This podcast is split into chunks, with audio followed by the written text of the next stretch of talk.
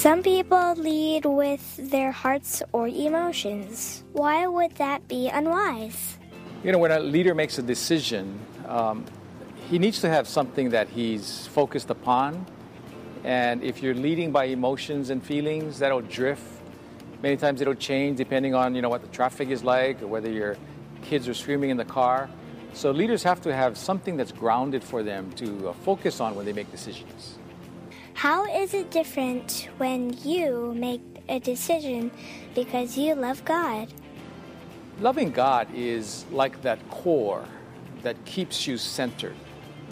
And uh, when you are involved in decision making, as I was on the bench and even here as a pastor, there are many, many factors that will change by the day. But when you have God at the center, regardless of what the issue is, regardless of what the circumstances may be like, you can always center yourself back on what God would what, what God would want.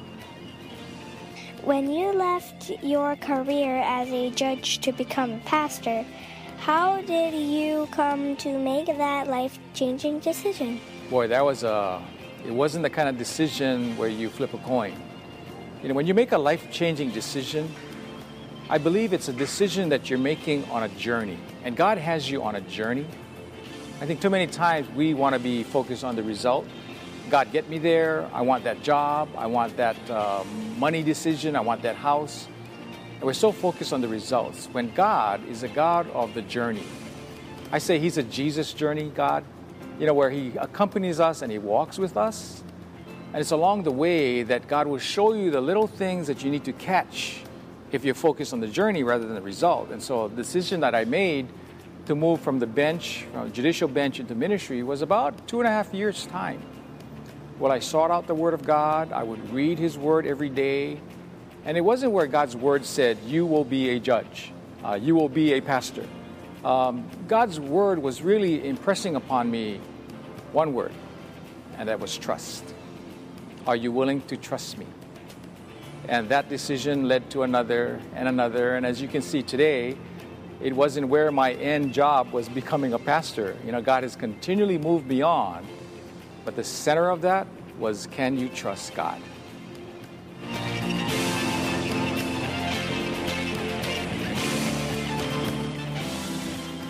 Well, that's a word for us today trust. And that's the question do we trust God? Do we trust Him enough to love Him? And that's what we're going to be talking about today. Uh, can we just thank Pastor Elwin Ahu for sharing that and, and the decision that he has to make in, in the things that he does and, and even in his career? You know, we all want to make the right decision. And we normally say, well, well, just follow your heart. Whatever your heart leads you to do, follow your heart. But we all know that we all have foolish hearts. Sometimes following our heart is not the best thing because we're filled with emotion. And so when Jesus comes on the scene, in being the ultimate leader, he addresses a couple things that has to do with the heart. Now, the heart is deceitful, the Bible tells us, and we know that there are things that happen in our heart from our past that has corrupted how we make decisions today. There are thousands of songs with the word heart in them. Thousands. And some of us know these songs. In fact, I'm going to play a couple of these songs, and I want you to kind of guess what these songs are, okay? We're just going to play a clip, and I want you to guess what this song is. See if you can, okay? You're going to show your age.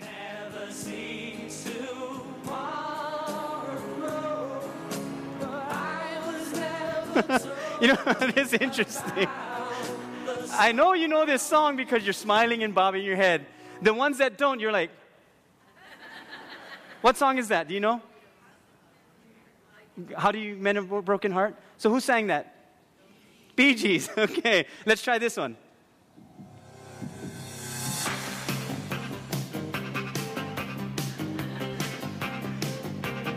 Sounds like a video game intro.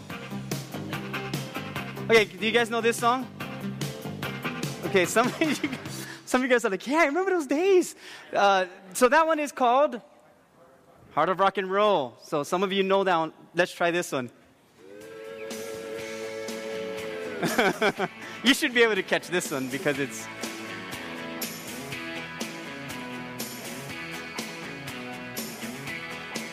You know this one, right? What is this one? achy breaky heart. Didn't turn out well for the guy who wanted to, you know, who broke his heart or whatever. Okay, so that's that one. Let, us try this one.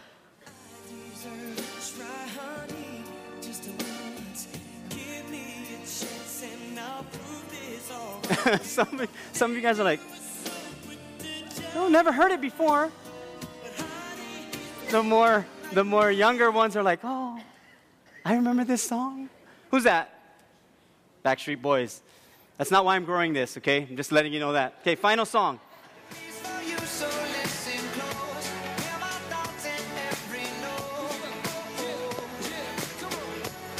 Okay, what song is that?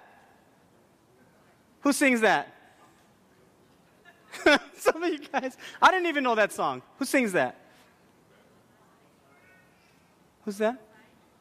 Is that Adam Levine? Okay, that's what she, they're telling them in his. So if you look at those different songs, it's amazing, right? The songs that go out through time, they change, and some are familiar, some we don't know, some is, oh, I kind of remember that. But all of them have one thing in common. It has to do with the heart. Whether it's an achy, breaky heart, whether you broke my heart, whether you can mend a heart. Uh, some, of, some of us use the word heart in so many different ways. We say it like this Oh, that, that person is horrible. They broke my heart. Or they say, wow, that person is, you know, they're very emotional and they wear their heart on their sleeve. So the heart is, is talked about often, it's sung about. The Bible is filled with the word heart almost 800 times, I think over 800 times. The Bible talks about the heart. The heart is, is kind of like a, it's the seat of our emotions, it's that inner man. Some cultures would think that the kidney was the seat of all emotions. Some thought it was the brain that was the seat of all emotions. But the Bible talks about the heart in such a way that it really dictates what we're going to do and, and helps us in making decisions. The problem with that, however, and if you take out your notes from your bulletin, is that Jeremiah 17 9 tells us this that the human heart is the most deceitful of all things and is desperately wicked. Who really knows how bad it is? But I, the Lord, search all hearts and examine secret motives. I give all people their due rewards according to what their actions deserve. See, sometimes we focus on the heart more than we do focusing on following God. And I would say let's kind of switch that today. Let's focus on God rather than focusing only on our heart, how we feel, especially our emotions, because the heart is the deceitful one. Our hearts are deceitful. And the Bible says it is the most deceitful of all. You may be thinking, no, it's my spouse, they're deceitful. No, this person is deceitful. No, the economy, no, the government, they're deceitful. No, the human heart is the most deceitful above all other things. See, you follow the ultimate leader in Jesus Christ, he will never mislead you. Your heart will mislead you. Oh, sometimes we'll get it right, but it'll mislead you. God will never mislead you. He's always on task. He knows exactly what needs to take place. See, the heart wants what it wants, when it wants it, at all costs. Once you set your heart on something, it really doesn't matter what anybody else thinks. Have you ever uh, had someone that you, you, you're talking with and, and they're just stubborn? That they're not listening? You're trying to tell them over and over, over and over certain things, but they're just not listening. They're just stubborn. Even though they're wrong, they still think they're right.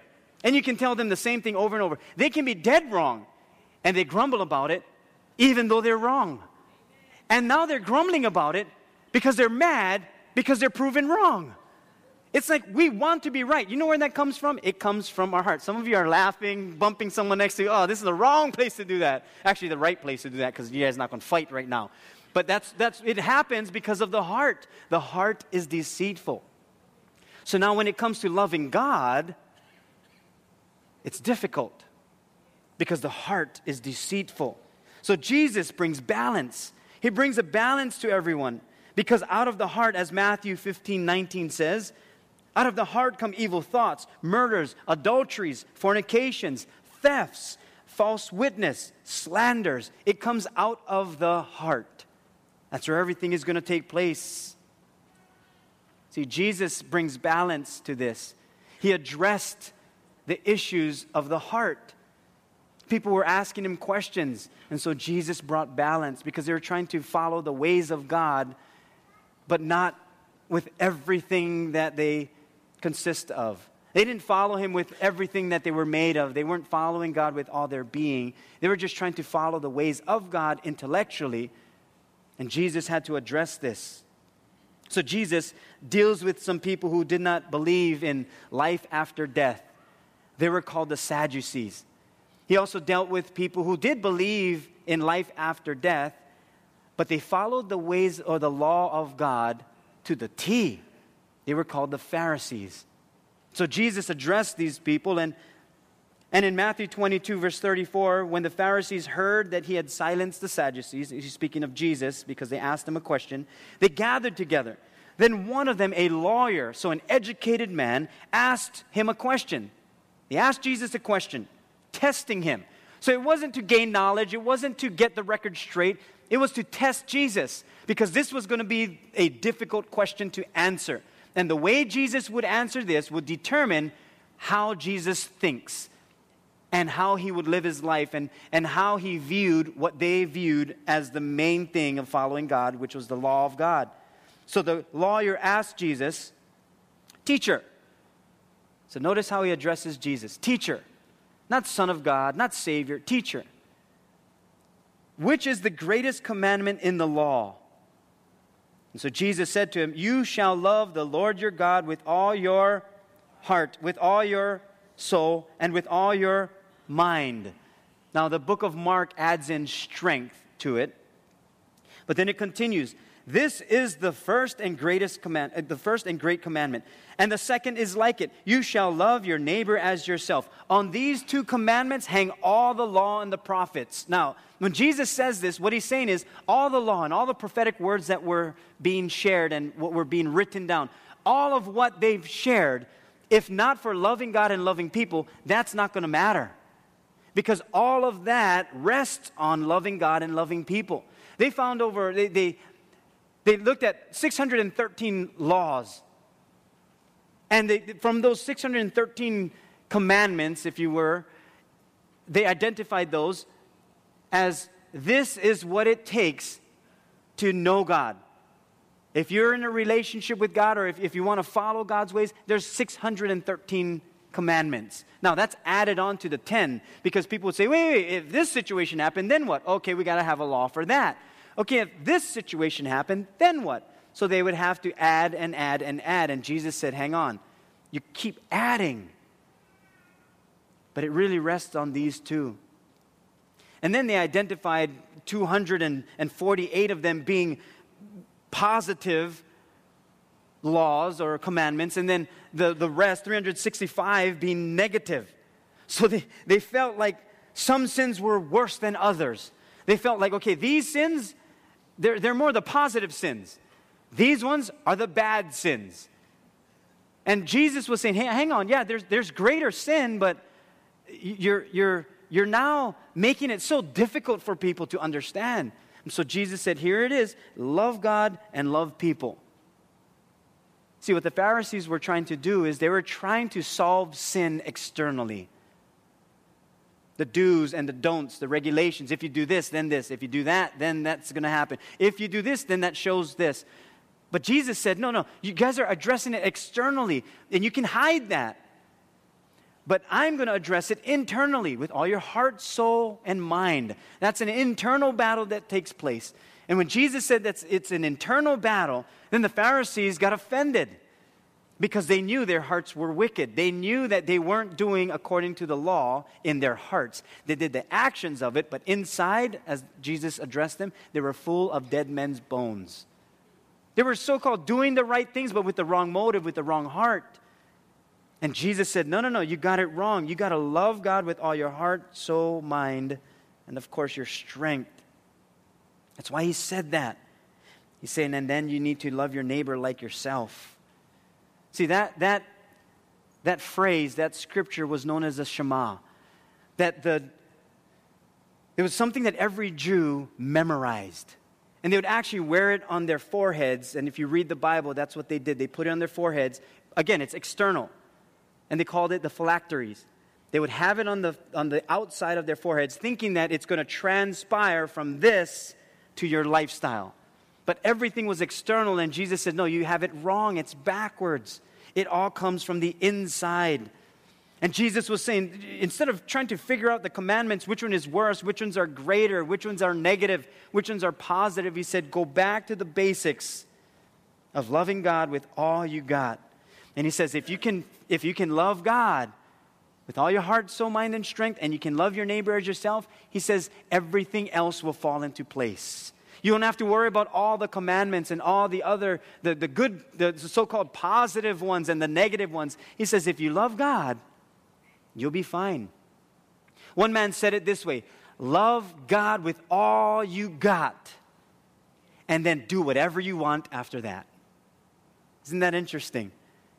Because when you love God, the decisions that we make are not going to come out of a selfish, deceitful heart. It's going to come out of a love for God. See, many of us make decisions not based on our love for God, but based on how we feel emotionally. I'm mad today, so I'm going to treat someone like this. You, you said something mean to me, so I'm going to treat you like this. I'm not even going to talk to you at all. We, we base our actions on reaction rather than loving God. See, when you love God with all your being, you will naturally follow His lead. The Ten Commandments can be broken up in two parts. The first four is loving God.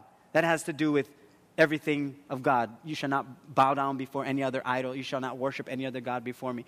And then the, the, the second half, which is the, the rest, is all about loving other people. You know, honoring your parents. You shall not lie or bear false witness. You shall not covet your neighbor's wife. All of these things. Now, if you break up those two, it really comes down to loving God and loving people when I love God, I won't have to worry about idols in my life.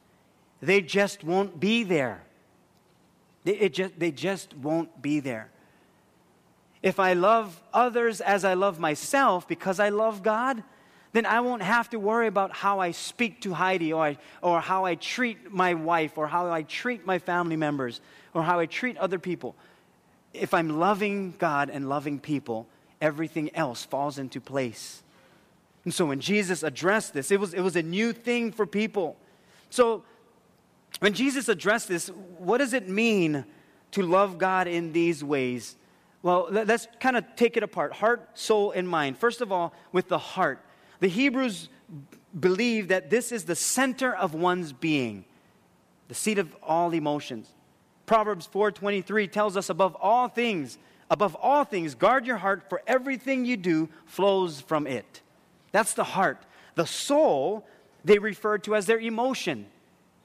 You know, when you, when you hear a good song, you're just filled with emotion. That's what, that's what they looked at. It was their, their, their emotional side. Matthew 26, 38, it says, Then he said to them, and this is Jesus, My soul is deeply grieved to the point of death. Remain here and keep watch with me. You know when Jesus said that? You know why he said that? He was just about to go to the cross, and his emotions got to him. And he says, Boy, I, right now, right now, my soul, my emotions are taking over. I'm deeply grieved. My emotions are tough to deal with right now. That's why he said to his disciples, Remain here with me, watch with me, pray with me because of the soul. And then the mind. This is where the thought process takes place. And this is where all of the energy is stored up in, in our mind. You know, like sports. Uh, this, this past week, we were on Oahu, and I, I got to play basketball with my, my brother and uh, two of my, my uh, relatives, nephews. And one of them, were, he, he's in high school, and he said, Oh, I'm so tired. And he, he ate a lot of candy after school as well as um, seed, like lihing mui. He ate a, almost a half bag. And so he's not feeling good. He didn't eat anything after school except that. He didn't even drink any water. And he says, I'm tired. My back is sore. And I said, okay, listen, because I, I, I like winning if I know we can win. If our team is junk, we're supposed to lose. But if I think we can win, then we're going to do our very best. And I told him, listen, I know you're tired, your back is sore, and you only ate seed. but that's how you feel. Play with all your mind. If you can play with your mind, that's 99% of the game. You're going to feel tired in competition. You're going to have injuries. You're going to not feel like you want to play, but that's where your mind takes over. And that's what the Bible talks about. There's going to be times where emotion is going to get the best of you. You're not going to feel like you want to worship God. You're not going to feel like you want to read the Bible. You're going to feel like you want to stay home. You don't want to go to church. You don't want to go deeper into being discipled on a Wednesday night. You don't want to, but the mind says this is good for you. You must do this for your heart and your soul and your whole being. Your mind has to take over because we know we know what is good for us, and we know what is not good for us. We've been there. And so the mind has to take over, and that's when Jesus says you got to love God with all your mind. In other words, what Jesus was saying is a, a genuine love for God is intelligent, it's feeling, it's willing, and it's serving. It's intelligent, it thinks good thoughts. We use our mind to love God, we use our, our, our feeling to love God. We use our will to love God. We use our hands to love God. We serve God. And Jesus was addressing that. Now, some people can be unbalanced. They love God with all their mind. So they know all of these things, but they have no passion for people. They have no love for people. They know the scriptures. They'll even quote it to you. They'll, they'll let you know what you're doing is wrong. They'll, they'll use scriptures against you. And they'll say, Here it is. No, this is what it is. And so they love God with their mind. And, and so in their mind, they're doing the right thing. I remember when I first came to know the Lord and I started to study Scripture. I memorized Scripture. I would learn the books of the Bible from beginning to end. And I would memorize it. And I felt good. And when the pastor would talk about a Scripture, I'd be like, I know that Scripture. I know that Scripture. I got it down. And then when I would be around my family and my friends and they would do something, I would say, Hey, you know what God says? You know, the Word of God says, and I would quote it. And then someone would do something, even Christians, and I would say, you know, I, I, yeah, th- but this is what the Word of God says. It came a time where my sister told me, Sheldon, I know you know God. I'm sure you love Him. But enough already. I'm tired of hearing it. I said, What are you talking about? He said, You're always talking to us about God. You're always telling us what we're doing is wrong. You're always telling us about Scripture. Enough. And then she said this this changed my life. She said, Show me what you mean. Don't tell me. I'm tired of you telling me. I was like, Well, you like scrap? and I said, What do you mean? She said, Just enough already. Just show me. And I tell you, that was hard to do because by the time I wanted to tell her something as we continued to grow and, and, uh, and, and when I would be with them, when I wanted to say something, I thought, wait a minute, I have to show it. How do I show it? And you know, that was one of the most difficult transitions. I, I knew. Was I right? Absolutely. Was I correct doctrinally, theoretically? Absolutely. I had the Word of God. But I wasn't loving God with my heart. I was loving Him with my mind and treating people that way too. So Jesus had to bring a balance. He said, Yeah, you love him with your mind, but you also got to love him, with, love him with your heart and your soul. Now, some people, they love God with all their heart, but not with their mind and not with their strength or not with their heart, soul, mind. Yeah, the other two. Some people just love him with their heart or with their mind or with their heart. And so now they're because they're loving him with their heart, it's all about emotion. It's all about the feel good. Oh, no, no, no, you got to come to church. It'll make you feel better. It'll make you feel good. And, and they're correct. So I'm not saying that's wrong. It'll make you feel better. Or when somebody is, is stuck in some uh, uh, horrific situation because of sin, they're so emotionally attached to them, they never address the truth. It's all about, no, no, no, God loves you the way you are. He loves you the way you are. No, you don't have to change. He loves you the way you are. Now, that's loving them with heart, but there's not the intellectual mind attached to it. And so, if you love people with all your heart, or you love God just with your heart, the Bible tells us that the heart is deceitful above all else. Who can understand it? And if we only love people with our heart or only love God with our heart, we'll, we'll be unbalanced. And some people love God with just all their passion, yet they have they have yet to discipline themselves to get into the Word of God, to study Scripture, to develop a deep devotion to God's Word, to prayer. The heart is there, the passion is there, but the discipline of following God with all of their mind is yet to be learned, as well as their soul. Now, some people, they love God with their soul, feeling, or they love God with their strength. They'll do things for God. And Jesus said, Yeah, you're, you're, you're kind of like this. And so he addressed it all the way across. He said, Love God with all your heart, soul, mind, and strength. Love your neighbor as yourself. You do that, everything else will be, it'll be fine. You'll be okay. Imagine that if we love God the way Jesus said to love God. I think that's why when Jesus spoke with Peter, one of his disciples, about his relationship, remember, Peter denied Christ and then uh, Jesus died and then came back to life, and then he asked Peter, Do you love me? He didn't say to Peter, Hey, do you have faith in me, Peter? Or Peter, do, do you have the right scriptures memorized? Peter, do, do you, are you theoretically correct? He just went to the basics. Peter, do you love me?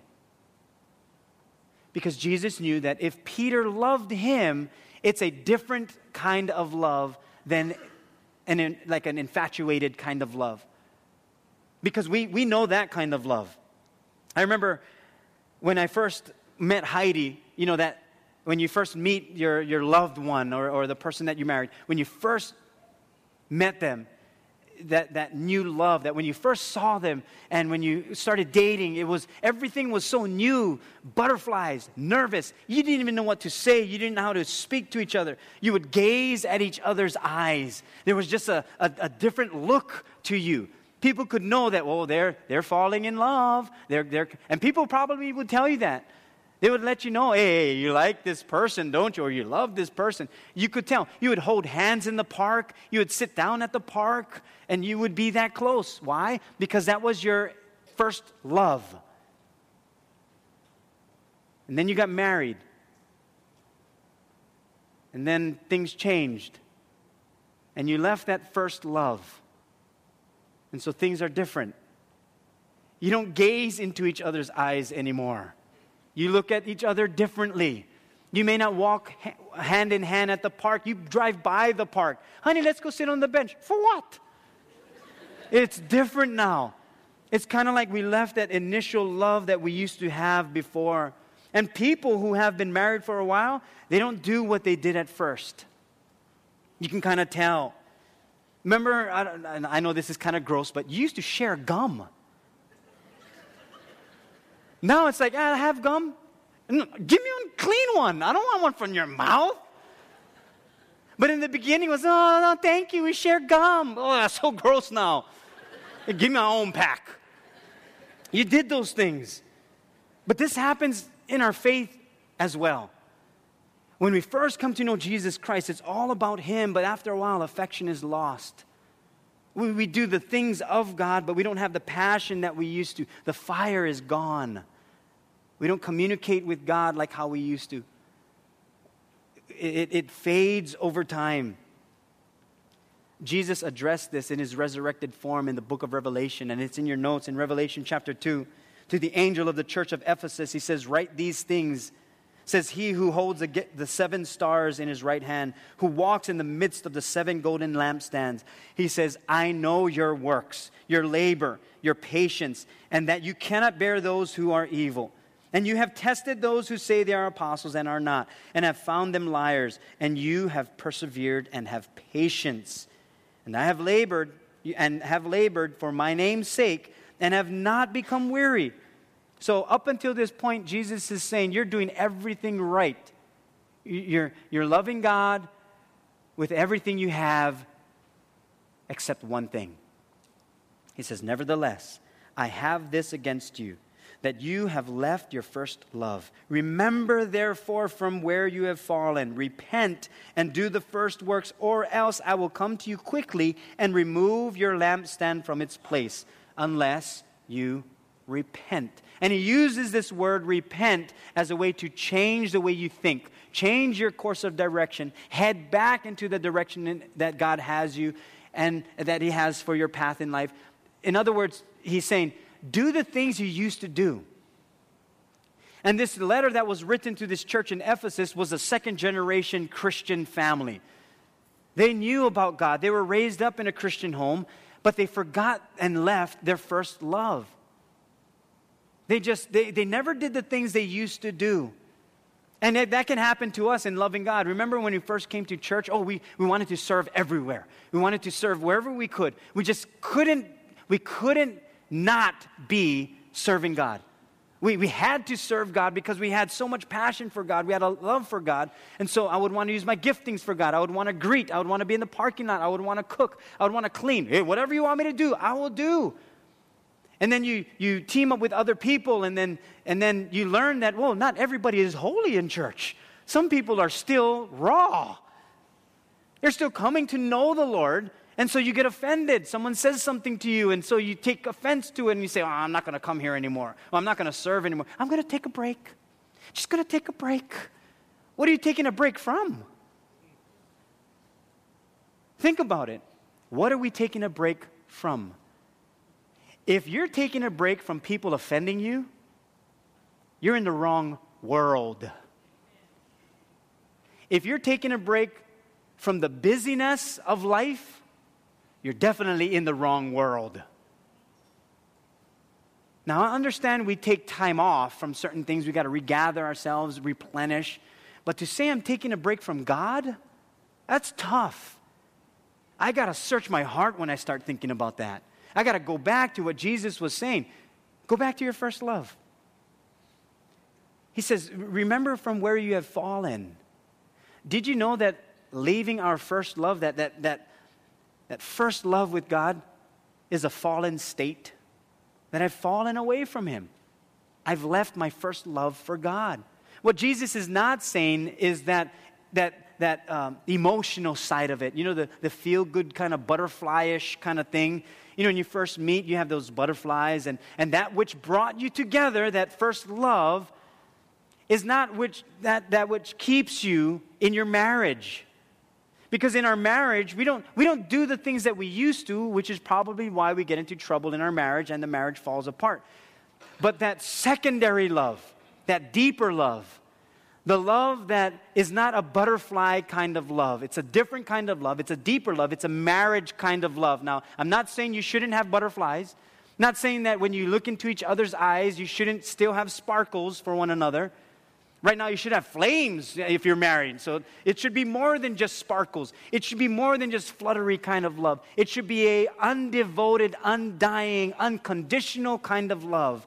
That's the love that Jesus is talking about that sustains our relationship in marriage. He's saying that's the kind of love that will sustain your relationship with God. He says, but you got to do the things you did at first. What got you to the place for you to make that commitment with God. He's saying, That's the love I'm looking for. There, he was saying, You people, he's talking to this church, you're hardworking people. You're doing all the right things. But they were in a sticky situation because there was something hindering their success that was undetectable, and it was their first love. No one can recognize when you leave your first love. And they didn't lose a love for God, they left their love for God. That's why Jesus says you, you can come back. You can remember. You can repent. And you can repeat that process because you're going to leave it. You come back to it. See, they substituted the heart work of God, the heart work for God. And they substituted hard work for God.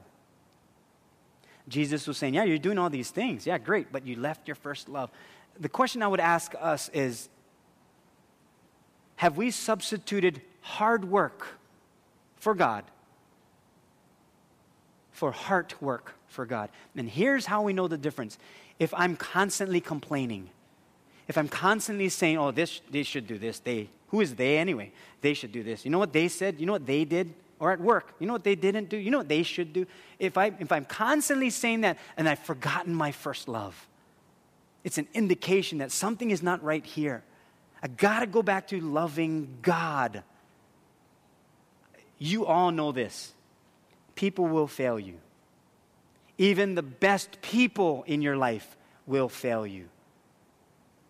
And if you're going on that of loving God and loving people, then you're starting on the wrong foundation. And that's what Jesus was addressing to the second generation, he, to the second generation of Christians in Ephesus. He's saying, you, You've forgotten where your foundation is. It's not in the hard work for God, it's in the heart work for God. How much do you love God? And then it, it trickles into our marriage and our finances, even our relationship with God or our children or our loved ones. And things don't get better if we don't go back to what we used to do when, when we first came to know the Lord and loving Him. King David experienced that. Remember, he, he sinned with Bathsheba. And it, it didn't just show up all of a sudden. David, remember, David was a, a musician, he had a heart for God. He wrote most of the book of Psalms. And if you read it, oh, his love for God, oh, I, how I love you, God. But then after a while, it changed. Something changed. And it's found in 2 Samuel chapter 11, verse 1. It says, In the spring of the year, when kings normally go out to war, David sent Joab and the Israelite army to fight the Amorites. They destroyed the Ammonite army and laid siege, siege to the city of Rabbah. However, David stayed in Jerusalem. In other words, when the kings would go out to battle, which is what David was meant to do, that's who he was called to be. He settled for staying in Jerusalem. He settled for being comfortable. He settled for being in his, in his, on his throne. He settled for that. He said, No, we got it. They can take it out. And they won the battle. Because David stayed back, that's when he caught Bathsheba. He saw her. That's when he, he looked for her. He, he requested her. And that's when he sinned. Everything changed after that. Because David didn't love God at that time, that specific moment, with his heart. He missed it. And he, he was unbalanced. And so everything changed. And then you read the book of Psalms, oh boy, his, his heart changed. His future changed. Everything was different.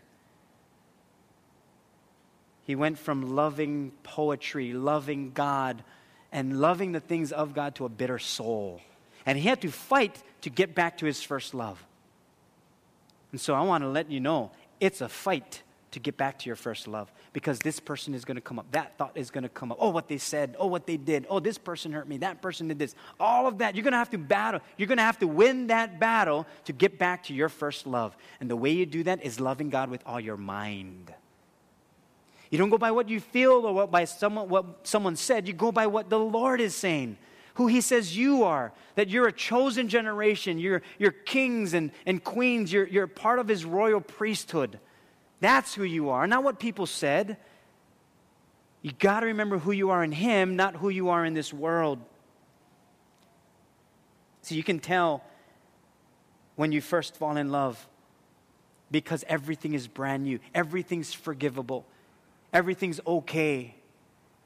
You know, when you, when sometimes you'll be walking by the park or, or any place, or maybe even like a, like a bus stop or something, and then you see two teenagers and they're like making out in public, and you're like, oh, gross. You used to do that. No lie. You used to do, you used to do that too. But for some reason, as you grew up and then you got married as husband and wife, you don't do that in public anymore. You, you just don't do that. You have a home, that's why now, so you, you, you, you don't need to do that outside.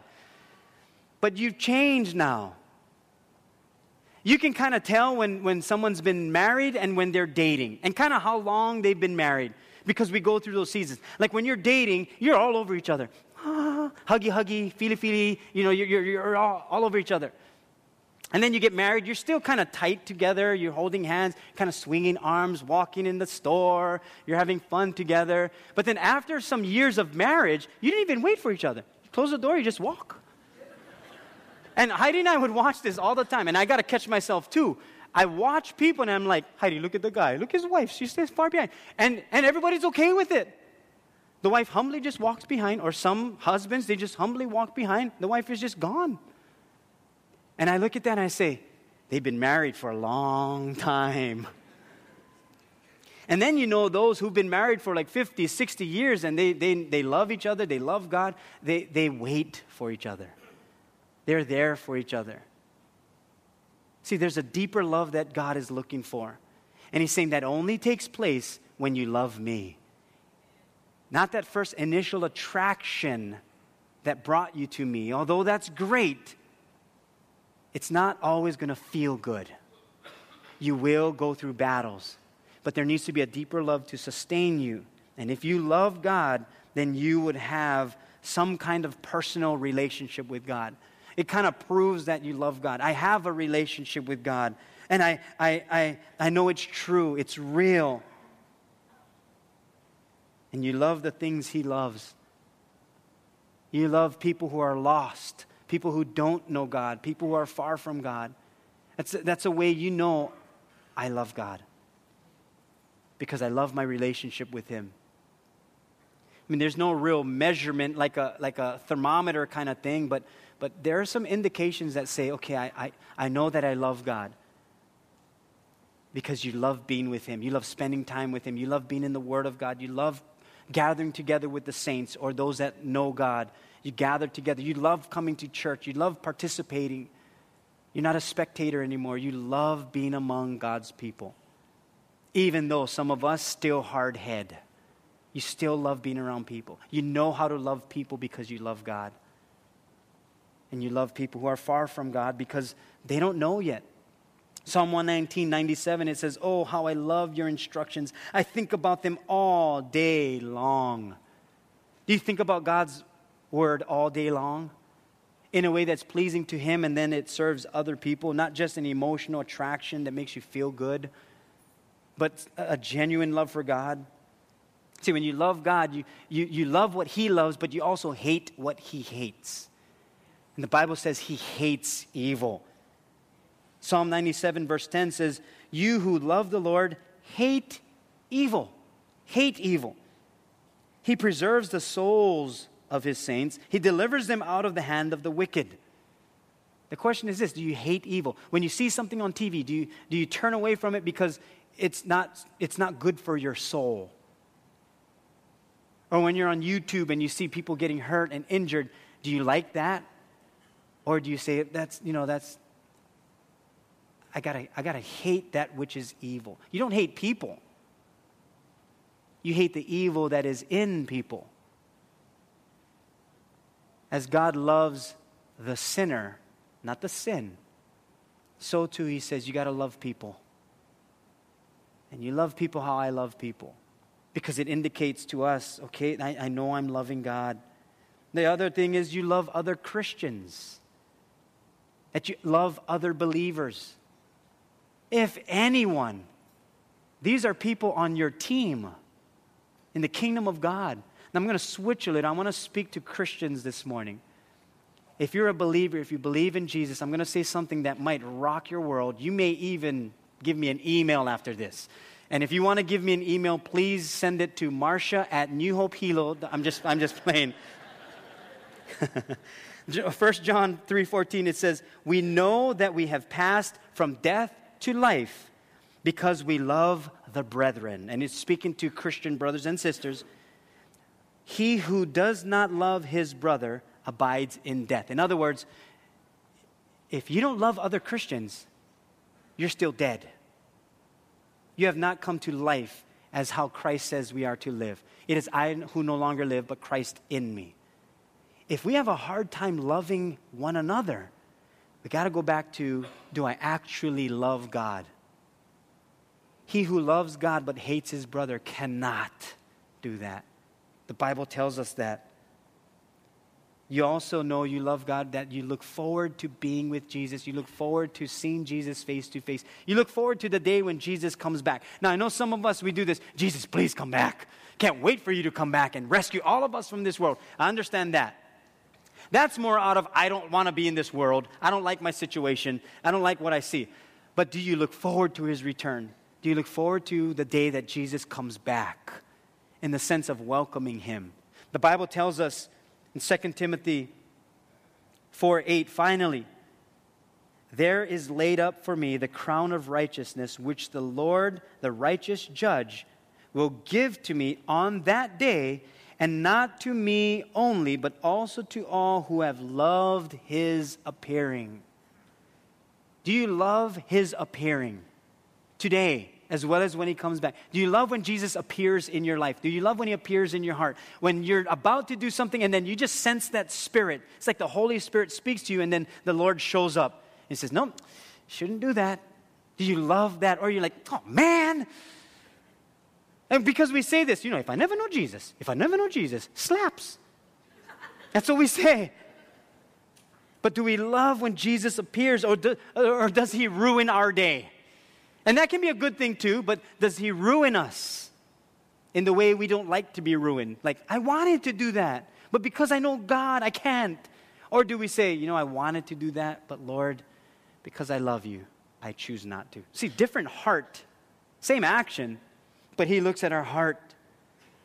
And then you keep His commandments. And we actually keep His commandments. That's how we know we love God. John 14, 21, it says, Those who accept my commandments and obey them are the ones who love me. See, I think for us today, it's a challenge it's a challenge for mostly those who believe in God. Let me address those who you're, you're coming to know God. Maybe you have not accepted Him as Lord and Savior. Maybe you're looking at it as, well, I, I don't know if I want to give everything I have to God because then if I do, then I, I'm going to have to. I'm going to have to obey him. I'm going to have to do these things. No, no. Focus on loving God. That's, that's what Jesus was saying. He, he was saying, don't, don't focus on the, the rules of it or the do's and don'ts or the commandments of it. Focus on loving God. Because when you're loving God, then, then everything else falls into place. When you're loving God and you make a mistake, you get better. But if you try to just not make mistakes, you're going to make a mistake and then you're going to beat yourself over the head because you keep making mistakes. But when you love God, love conquers all fears. Love never fails. I was talking to one of my friend's daughters, and she just has these uh, unbelievable visions and dreams, and, and she just has a love for God, and, and she's a young adult. And she said this because one of her friends, or maybe her sister, was battling with something, and, and she said this, and I wanted to quote this to you because I thought this was so profound. And I think some of us battle with loving God because we have not seen people love us. And so we base God's love for us on how people have treated us. But she said this How can God not write you a good love story when He is the author and creator of love? How can He not give you a beautiful relationship when your relationship with Him is beautiful? And I thought that, that's what Jesus was talking about. He was saying, This is the love of God. God is always looking out for us. We were jogging the other day, Heidi and I, at Ala Moana Park, and there's some routes that you can go. And as we're, as we're, actually, we started walking, and then Heidi said, Go run if you need to run. And so I started running. And now we go around the park, and I don't know where Heidi is in the park. And so I know this certain route that we usually take, and, and so I'm going to run and then I see her, and by then it's, it's evening now, so it's a little dark. I pass her, she's coming towards me. I see her from a distance, and she's jogging towards me, and she's looking down, and I see her. And I'm watching her. She doesn't even tell me hi. Like I run right past her, and I'm thinking, she didn't even see me. So I already did my lap, so I turn around, and I'm, now I'm behind her. I'm thinking, I wonder how long she's going to be jogging, not knowing I'm behind her. And so I'm jogging, jogging, jogging, and then she stops and she starts walking. And then she turns around and she sees me. And I'm like, hey, how's it? I was here all the time. And she keeps walking. And so I kind of catch up with her like a little kid. And I'm like, hey, you didn't, you didn't see me? She's, oh, I did. And she keeps walking. And I'm like, You didn't even tell me hi or anything. And she, she said, No, I saw you. I said, Wait, you saw me and you didn't say hi? She says, No, I saw you. I knew you were going to turn around and you were going to follow me. what, am I trained or something? And all the women said, Yes. So, and so I'm, i said, So how, how, did you see me? You didn't even look up. And, and she said this, and it just, it just blows my mind.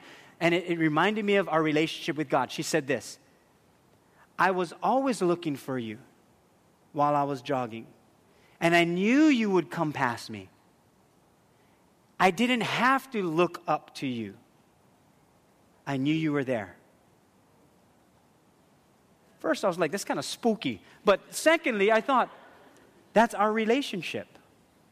Because isn't it true for those who have been married for a long time? You sense their presence, don't you?